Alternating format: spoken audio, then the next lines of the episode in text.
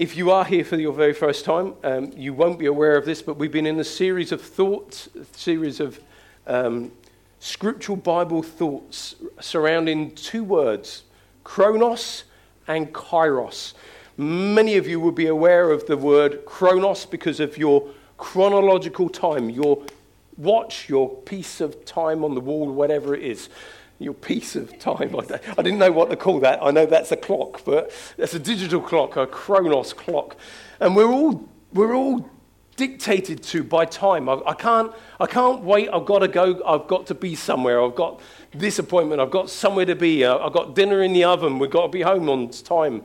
And, and our lives are dictated to by 24 hours a day, 86,400 seconds per day. We are locked into, you know, the 27th 27,000 27, seconds that you sleep, 27,000 or 28,000, depends if you have eight hours, all right, 28,000.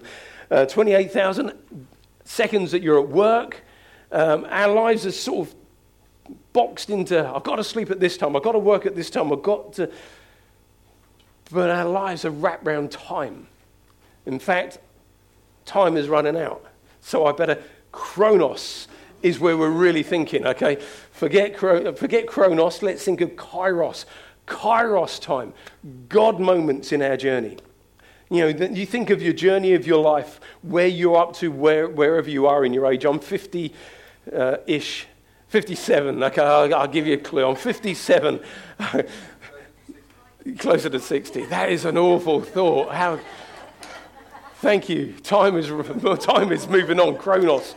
Anyway, the, in my 57 years, I've had so many Kronos moments, moments where it's like, that must have been a God moment. I remember at the age of seven, going to what was called a Dick Saunders crusade, huge, great tent crusade. There were about 5,000 people there. There, were, there, was a choir, there was a guy preaching. And I remember at about age seven, walking forward at this tent, convicted of my sin. I, thought, I look back at it, I think, what, what was I doing that was so bad at age seven? But I just knew in my heart God was at that moment calling me. He was saying, You need me in your life. And, and, and I truly did. I, I played truant from school. I stole football cards from my dad's shop. I, I, did, I nicked biscuits out of the biscuit tin. I, I, did things that I wasn't meant to do at age seven, and I knew that I had done wrong, and therefore I needed God in my life. Journey of my life moves forward, um, and then I, at the age of 16, I'm living quite a rebellious life. I'm, I, I'm, I'm going to church because I feel I ought to, have to, and I'm sure we've all been through that stage at some point. But there was one particular service, and the minister out the front, uh, it was a baptismal service, and the minister said, If anybody else would like to be baptized, feel free to come forward.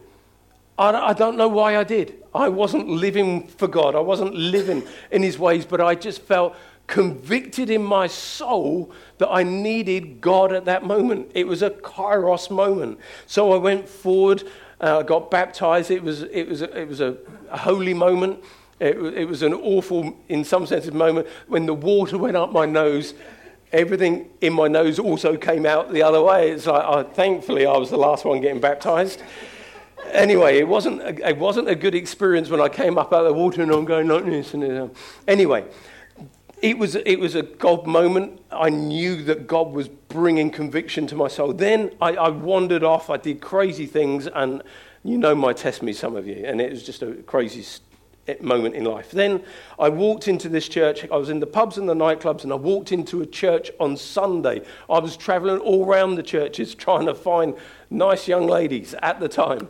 And, and we walked into this church that seemed to be, as a young man who's 1920, an old church. It just seemed like an old church.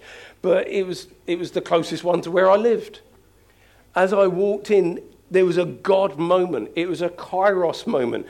I saw this young lady. It wasn't about God. It was all about this young lady. And I nodded to her, winked to her. I knew that there was a, I, God, this is a God moment. Well, no, I didn't. I just fancied her. Um, but God uses kairos moments like that. Anyway, I fancied her, I liked the look of her, and all the rest of it. So I walked out, I said, I'm going to marry her to my brother. And I didn't go back to church. I just went to another church trying to find. And then there was a kairos moment. These are God moments. This same young lady came knocking the door, inviting whoever was behind the door to the carol service in church. And I said, It's you. And then I started to go to the church. And there started to be this connection. And we went for an Easter walk. And it was like, I spent the whole time on this Easter walk talking to this girl that I gave the nod and the wink to. God moments. It was just wonderful. Anyway, we, we, I took her back home. I, was, I, I, couldn't hang at the door. I couldn't stay at the door because I, I needed the bathroom. I legged it home or legged it round the corner wherever I went. But the next day I met her again and we talked and, we, and then we started the date. Then, partway through in three, this three week window, I told, well, the first time we were together, it's a long story. So, first time we were together, I told her everything. Two and a half hours, I told her every bit of rubbish of my life, who I was, who I wanted to be, and the junk. Told her everything. Then we started to date. Then, somewhere in that two week, two week, three week period, there was a God moment. I was watching snooker. I was a big snooker fan, and I loved playing snooker. Jane was at my house and we were watching snooker. Anything that I liked, Jane liked. It was great. It was just great. So we we're watching snooker. We must have had a cuddle and a kiss. And there was this moment that changed my life forever. And I felt the unconditional love of God hit me like I'd never experienced in my life. And I hadn't cried probably from the age of seven. I hadn't been able to really show emotion. I'd got so hardened in my heart to life and people and everything. And at that moment, I broke and cried for two hours. I, it was uncontrollable. It was a God kairos moment where it changed my life. My heart, the Bible says, He takes the stony heart and He gives us a heart of flesh. That was a kairos moment in my world. God used a person to so impact my life that it changed me. You know about my journey in Sedgley Grove as a postman, and, and I heard the call of God feed my sheep. My thought was, feed them what?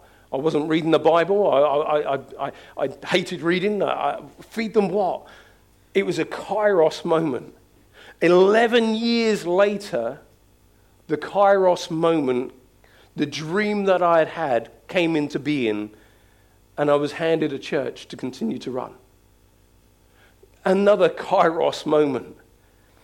And, and, and I could go through probably year after year of incredible moments throughout that time and events that took place during those times. And I can honestly say that we have been walking in a kairos moment from the moment we preached, started preaching these thoughts. And at some point, we will share the testimony of the journey that we've been in since starting the series. But it's incredible because every single life in this room, there are God ordained moments. And, in, and knowing the time that we're in, knowing the kairos, the specific reason that you were born, that you were, you were birthed into this earth for a time and a season such as this. Don't, don't look back and say, Well, I had my time. No, God's not finished. If you've got breath in your lungs, God's not finished with you. You may be, you may be 80. But God is not finished with you. Was it Caleb at 80 said, Give me this mountain? Give me this mountain. He wasn't finished at 80. Give me. You could run your best marathon, Phil. But serving the Lord, serving Him with all of your heart. The, the latter years being better than the former. See, that's, that's God all over, isn't it? You know, there's going to be the former and the latter rain that come together. God doesn't, God doesn't get, God can't get worse. He only can get better. And I believe in our journey with Him that as we seek Him and walk with Him and follow Him, our Christian experience will go from where it was to only getting better. It's only us or the enemy that gets in the way. But we can see God come through stronger and better. Let's not get so focused in chronos that we don't see the kairos moments of our life. Kairos is looking for what is trendy or trending, what's in or what's being relevant at the particular time. That's all about chronos. But God is kairos, and those kairos moments that come. And Nehemiah in the Bible, he's just such a class character. You know, many of you would know the story of Nehemiah. Some of you may not, but he's in, capt- he's in captivity. He's been taken off into Babylon. He, he's, you know, he's way away from his homeland of Jerusalem. And he's in this situation where he ends up being the cupbearer to the king. Basically, he's a slave in, in the king's palace. Um, and the reason why he's the cupbearer is because the kings in that time were often tried to be poisoned. So, as the cupbearer, it wasn't a very particularly or uh, envied job. So, what you would do is you would take hold of the king's cup here and just hope that it's not been poisoned you take your drink.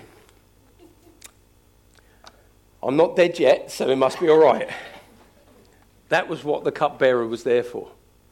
So it wasn't the most enviable job, but he was there in the king's palace as a cupbearer to the king. And what happened in his life is his, he had a heart for the city of Jerusalem.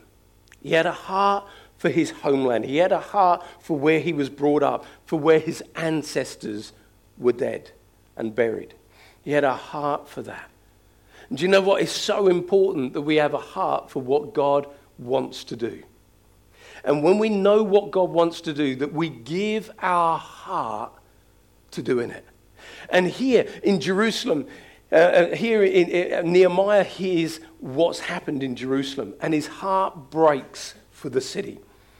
And in this Kairos moment, King, King Artax, uh, Artaxerxes, it's not the easiest word, in this moment of serving the king, Nehemiah has a Kairos moment. And I want to read this to you. In Nehemiah chapter 2, verse 4 to 8. So he's heard all the news of what's happened back home. His heart is saddened. He's prayed. He's mourned. He's fasted. He's declared. He's beginning to declare what God is able to do. And then he goes before the king. In Nehemiah chapter 2, verse 4. Then the king said to me, What do you request? And this I, I, I remember Alan saying many, many years ago. He said, So I prayed to the God of heaven and said to the king, Sometimes we think we've got to pray and pray and pray and pray and pray and pray, uh, pray and pray and pray and pray and pray, and uh, I've got to kick down that door and I've got to knock open that wall. But you know what? He didn't do any of that. He prayed to the God of heaven and said, How quick does God answer prayer? He prayed to the God of heaven and then said to the king. That must have been a mighty quick prayer. And he says to the King of Heaven, If it pleases the King, and if your servant has found favor in your sight, I ask that you send me to Judah, to the city of my father's tombs, that I may rebuild it. Then the king said to me, the queen also sitting beside him. I wonder why it adds that. I just think it's just funny. I said to Pastor Jeff and Jane, that was stood by him, it's like, who's, who's the most important here? Is it, is it King Artaxerxes or is it the queen that happens to be sat with him? It's interesting. Anyway, um, I just thought it was quite amusing. Um, how long will the journey be? So he's asking this question. And when will you return? So he said, it, so, it, it, so it pleased the king to send me. And I set him a time.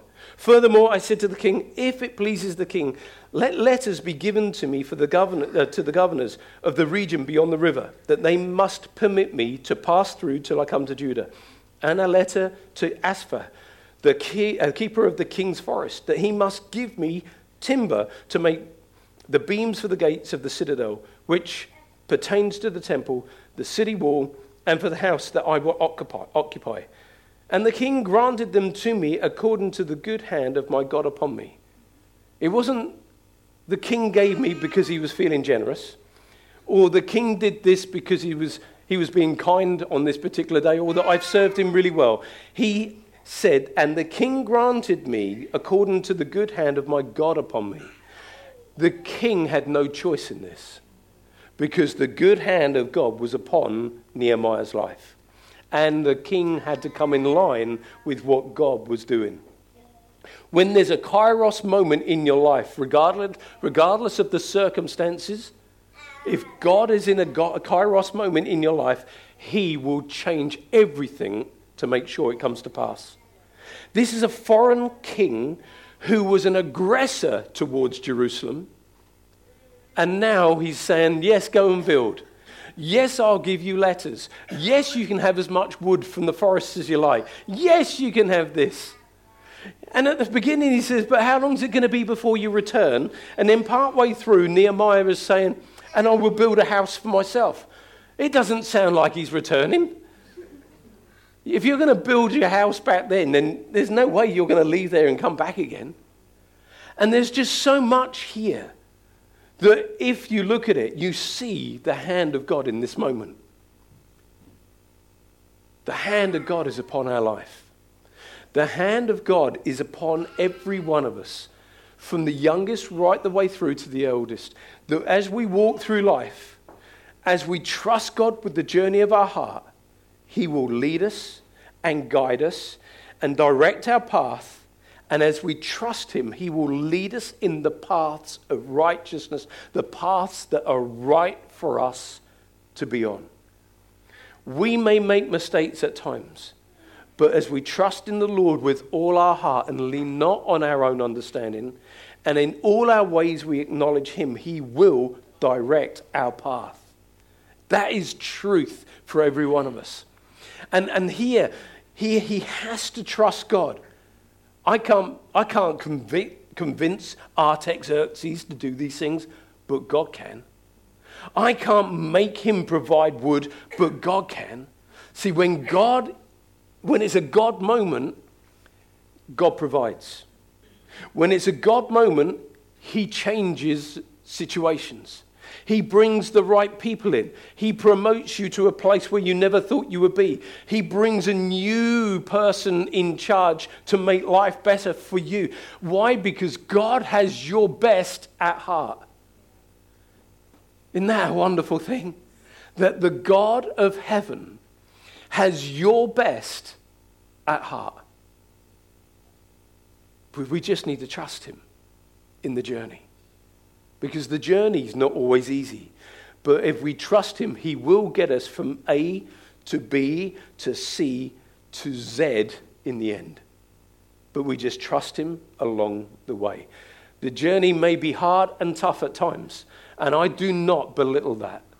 The journey for us over the last few years has been a hard and difficult journey, but we have seen the good hand of God upon our journey. We've seen Him protect and deliver and, and, and just keep us focused on Him. In the hardest times of worship, and we just stood here and there was nothing we could do except worship Him and trust Him in the journey. He has always come through and been faithful. Always. At some point, at one day, we will share the full picture of the journey. But God, trust Him in the journey. When everything else looks like it's dead and gone, still trust Him because He can make dead things live again. You know, when His anointing touches, when His anointing, when there's a kairos moment and His anointing touches a situation in our life, it comes alive again those hopes or dreams that you once had, that, that, that hope that you had for your children, that, that desire that you had for a situation, don't ever let it fail and be a, a past memory because God is able to do exceedingly, abundantly, above and beyond all we can ask or imagine. He is that kind of a God in our life. Otherwise, if He's not that kind of a God, He's not God at all. Because His Word tells us that's who He is. We've got to believe that He can do above and beyond. a due season had opened up for Nehemiah. Go and build the walls of Jerusalem. For us, what is it that Jesus is asking us to build? He's not asking us to build a wall. He's asking us to build his church. He said he will build his church. What is he asking us? He's asking us to co labor with him. He's asking us to build with him. Oh, it's his church. Wherever you go, it's his church. But are we co laboring with him? You know, I, love this morning, uh, you know, as I walked in, I, I saw um, Annabelle in the kitchen getting ready for, with Stacy for hospitality. I thought, yes, brilliant. You know, it's, it's, not, it's not the older generation who have a tendency to do everything, but it's a younger generation rising and a middle age. No, younger generation rising. middle age compared to Annabelle. Here we go. Anyone got a shovel? Quick. I was kidding. I was kidding. Um, Nehemiah, let's get back to the message. Anyway, Nehemiah, we need. So he built a wall. We're building a church. I'm not talking about bricks and mortar or tin or whatever. I'm talking about a body, a gathering of people who love God. We're building God's house. Don't look at me like that.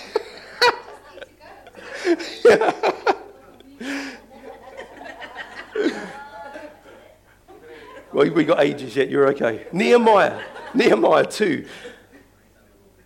So, what did, what did Nehemiah do first? This is what he did first. So I came. He came to, to Jerusalem. He came to the house of God. He came to the situation. He came and saw what needed to be done. So I came to Jerusalem, and there I was for three days. Then I arose in the night I and a few men, and I told no one what God had put in my heart to do in Jerusalem. Nor were, there any, uh, nor were there any animals with me, except the one on which I rode. And I went out by night through the valley gate to the serpent wall, uh, serpent well, and then to the refuge gate, and viewed the walls of Jerusalem which were broken down, and its gates which were being burned with fire. Then I went out to the fountain gate and to the king's pool and there was no room for the animal under me to pass. So I went up in the night by the valley and viewed the wall. Then I turned back and entered the valley gate, and so returned. And the officials did not know where I had gone or what I had done. I had not yet told the Jews or the priests or the nobles or the officials or the others who did the work. He had told them nothing of the kairos moment that he was called to do. And I love Nehemiah's heart. He went and saw everything that had been broken down, burned with fire. He saw, the, he saw with his eyes the natural evidence of the desolation that was there. And his heart wasn't, this looks impossible. It was, I can do it. We can do it. But he hadn't asked the we. At this moment, it was, I can do this. Because God, the God of heaven, has called me for such a time as this. And Nehemiah's heart is just saying, hey, this may be impossible to man, but not with God. I wonder how many of us have journeyed through life, or you may be in that moment right now and you say, it looks impossible to man. I want to tell you, it's not impossible to God. Your healing may be impossible to man, but it's not impossible to God.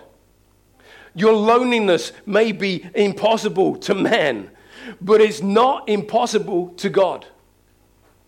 Your family being so lost and distant, you may look and you may feel this is impossible to man. But I want to tell you, it's not impossible to God. To build the building across the way may look impossible to man, but it's not impossible to God. Is that going to be too small? Yes. Do I want a bigger building? Yes. It's impossible to man. We've not got the finances, but it's not impossible to God. So I stand here like Nehemiah and say, Wow, what a work to be done. But it's not impossible to God. And I just want you to hear that in your heart today. Whatever it is you may be facing, or the situations that you're dealing with, or the negative financial income that you have, what is impossible to man is not impossible to God. God can turn it around because He is the master of turning situations around. He knew the moment he was in. Nehemiah chapter 7, uh, chapter 2, verse 17. Then I said to them, He's gathered the people, He's gathering those around Him. Then I said to them, You see the distress that we are in, how Jerusalem lays waste and its gates are burned with fire. Come and let us build the wall of Jerusalem, that we may no longer be a reproach. And I told them of the hand of my God, which had been good upon me, and also the king's words that had spoken. So they said, let us rise and build. And they set their hands to this good work. I'm just going to throw this out to you all. Come on, let's rise and build. Come on, let's rise and build. Let's rise and build this house for God. Let's rise and get involved with what He's calling us to do today. Today is the day of salvation. Today is the day to get, to get busy in God's house. Come on, let's rise and build. Come on, rise and join a team. You've sat long enough. You've been, been a spectator long enough. Now let's get on the pitch and play. I'll tell you, as someone who loves football, there is nothing worse than standing there watching them play whilst all you want to do is get out there. Oh, sorry, you're watching them play, and all you want to do is get out there and do it yourself. But the old legs don't work as fast as they used to. And, and they run past you, and you're thinking, oh, they've gone already. And it's like, it's so frustrating. But there are things I can do. I can still play snooker. I can still play bowls. There are things I still can do that I can't do. I can't do some of them, but there's some things I can. Now, I understand that is the same principle in the house of God. There may be some things that you can't do, but there are definitely some things you can. Come on, church. Let's rise up and build. Come on, let's rise up and build. Let's rise up and build. Oh, I've added something. There's a sheet of paper on, on near, or, or near your chair. And I've added on there a befriending team in the church. We need a befriending team. What's a befriending team? Someone who will come along when someone's sick or they're taken out for some reason or they're uh, in need of, of just someone to come and knock their door and chat with them. Not pastoral, just knock the door and say, We've been thinking of you. I need a befriending team. Reason I'm highlighting that, well, it's going to be on the D, it's going to be on the. Pete, my brother's been absent from church pretty much since November. How many people have phoned him, knocked his door, gone round? Point in question. I'm not going to ask for a show of hands. Point in question. That's one person. But then there's others. I need a befriending team. I could be running around being the befriending team to everybody in church, but I can't do that. So I need a befriending team. I need a pastoral support team who then go that step further and they go to hospital visits or they're, they're, they're walking with those who are struggling in their marriage or they're struggling with the loss of a loved one. I need that. I can't be everywhere all of the time. I am human. Come on, let's rise up and build. Oh, you may not be able to do that. Can you cut grass? We're coming into grass growing season. The grass in this place grows three times faster than anywhere else in the world. It's weird. This is holy ground. Uh, there's something in the soil. I don't know what it is, but it grows lush, green, and fast. I need a grass cutting team. Anything from that to the other. They said, Let us rise up and build. And then they set their hand to this good work. I hope that you're having a kairos moment where you're saying, It's time to help. It's time to rise up. It's time to relieve those who are doing so much so that I can lift the burden and the pressure off of them to do something, even if it's small. Nehemiah built a wall seven miles long, 20 to 60 foot high, in 52 days. And they weren't Irish. The Irish work like Trojan. Irish builders, labourers, they, they were known as the guys to have on your team. I worked on the building sites. If you had, if you had the Irish with you, you knew you could build quick. Yes. They, were they didn't have Irish guys there on that team, but they had people who were willing to build. Willing to build the house. Can we measure our response? there's something interesting that was going on because this is what happens when you hear, hear a message like this. And this is what happens Nehemiah, Nehemiah needed everyone to help in a way for the construction, just like we do today. But there happens. This is, this is what it looked like in Nehemiah's day. Those who built on the wall, Nehemiah 4:17, those who built on the wall and those who carried burdens loaded themselves so that in one hand they worked with construction and the other they held a weapon. In other words, they had a trowel and they were troweling and working on building the wall. In this hand, they had a weapon, so if the enemy came running, they, were, they, didn't, they weren't running around with their trowels. They were running around with a weapon. They had one where they were building the house naturally, or building the wall naturally, and the other they were on guard of the enemy. Let's not just be servers, let's be worshippers. Let's not just be Marthas, let's be Marys. But don't just be a Mary and not be a Martha. We need both working together in the house of God.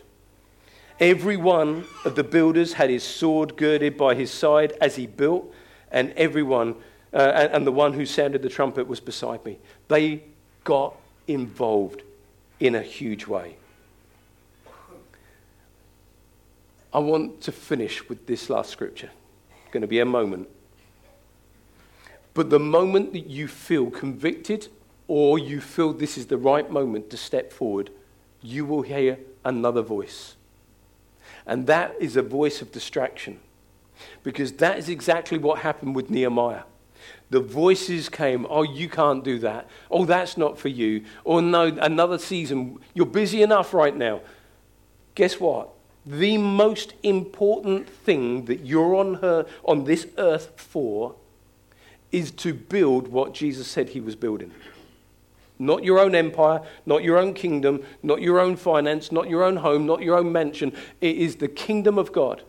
That is the most, you will get the greatest satisfaction from building his house. And this is what happens the voices start to come along. Nehemiah chapter 6, verse 2 says, Then, then uh, that Sanballat and Gershom, or Geshem, sent to me, saying, Come, let us meet among the village, the villages of the plain of Ono or Uno, depending how you want to pronounce it. I would like to pronounce it as, oh no. All right? So we're going to pronounce it that way just for the sake of fun. Come, let us meet together among the villages of the plain of, oh no. But they thought to do me harm. Oh no. So I sent messages to them saying, I am doing a great work. So I cannot come down. Why should the work cease while I leave it and go down to you. But they sent, the, sent me this message four times, and I answered them in the same way. They tried to get Nehemiah. They didn't go for somebody else. they went for the head guy. And he turned around and said, Oh no, I'm not coming down from the work that God has called me to. The place of oh no in the Hebrew means the valley of craftsmen. What was Nehemiah? He was building a wall. He was, inst- he was instigating this craft of a wall. He was a craftsman and had craftsmen working for him. And they tried to lure him to a village called the Valley of Craftsmen. It sounds like a good place until you know the name of the place, the name of the person of the place. And the name of the person of the place is called grief. Whenever you leave what God has called you to do, you experience grief. You may not know how that feels on the inside, but there's a loss. That loss may not be just to you personally, it may be to the whole house. But when you leave what God wants you to do and you do what you want to do, you experience grief. And when I saw that, I thought of those who have left the good work that God had once called them to, and now in a place of grief. That's sad. The place where God wants us to be is building and gathering together in His house so that we walk in the good things of God. He does not want you to step out of His plan and experience isolation, separation from the body, and grief in your life. Whenever the enemy or ourselves leave the work of the Lord, we're positioning ourselves for grief. Too many of God's people have been kept away from their calling or their kairos moments by an enemy who wants to draw them to a place of, oh no, what are we doing now? Why am I here? Where is my strength? Where is my support? Where is my apostolic covering? Where, what, how? And there's this isolation that goes on in a place of grief. Nehemiah had the call to build the broken down wall. 52 days. We have the call to build his church. What an incredible gift that is. It's not, it shouldn't become wearisome or burdensome. For the team who worship, I don't hear anybody saying, Oh, please, can I have a week off? It's wearisome and burdensome to worship on the team. I don't hear anybody saying that. I would be up here with them if you could bear my voice because I, I love worship. Well, I love singing. I love making a joyful noise. Let's go there. But it was, it was Nehemiah's kairos moment that he then shared with everybody else. I believe it's our time to build his church. And my invitation to every one of us is come and build with me. Come and build with us. I love, I was going to say, I love Carl, but I love, I love Carl's heart. There we go, that's a better way of putting it. I love Carl anyway. Carl, well, I made, a, I made an announcement a few months back about um, caring hands specific and how you, know, you may not be able to give time or you may not be able to give money, but you may be able to do something. At the end of that meeting, Carl comes bounding over to me, so excited. And I was thinking, what on earth is he getting so excited about? And he shares with me just a very simple way in which he couldn't give time, couldn't give money, but he could do something in his marketing IT job. And all of a sudden, so many areas have opened up to Caring Hands because there was a God moment, a kairos moment. Something landed in your heart that day.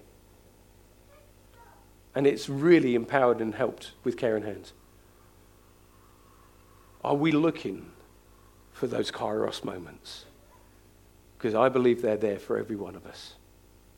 I'm going to pray as we close this morning. I just want to pray. You know, you may be here and you don't know Jesus as Lord and Savior. That could be your first kairos moment where you encounter the love and the warmth of God in your heart. That's, that's the most important moment in your life. When you know that your sins are forgiven, that your life is brand new. I want to pray for you this morning that you encounter a life transforming moment that will happen and change the rest of your life. I'm going to pray. I'm going to pray a very simple prayer. I'm going to ask everyone to join in with me. This may be the first time that you're praying it or the first time you're praying it sincerely in your heart, but I'm just going to invite you to join in with everybody else that's praying this prayer this morning. At the end, what I'm going to do is I'm going to ask if you prayed it sincerely. You know, sometimes we can pray these things out of the emotions or out of out because everybody else is done. But I'm going to ask you if you prayed it sincerely and you want to make Jesus your Lord and Savior you just pop up your hand and pop it back down. I'm not going to ask you to come out. Just ask him for an acknowledgement. We can give you a Bible and a couple of other um, information books to help you on that way, okay? So let's just pray together. Jesus, I thank you for kairos moments where heaven and earth collide. Today, Jesus, you've spoken to my heart.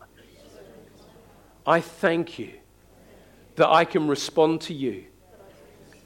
I open my heart and I receive you into my life as my Lord and my Savior, the one who died on the cross to forgive me of my sin. Come into my life. I ask in Jesus' name. Amen just while every head is bowed and every eye closed. Such a significant moment in every Sunday that we do church. If you prayed that prayer and you prayed it sincerely in your heart, I'm going to count to three. I'm going to ask for a simple response of a hand up and a hand back down. One, two, three. If you prayed that prayer this morning, just pop up your hand. Thank you. I see that hand. Is there anybody else in the room? You say, Yeah, count me in. I don't want to miss this moment today. I want Jesus to be the Lord and the Savior of my life. Is there anybody else that'd like to join this gentleman this morning? I'm going to count down from five. Five, four, three, two, one. Father, I thank you, Lord, that this day a heart and a soul has responded to you.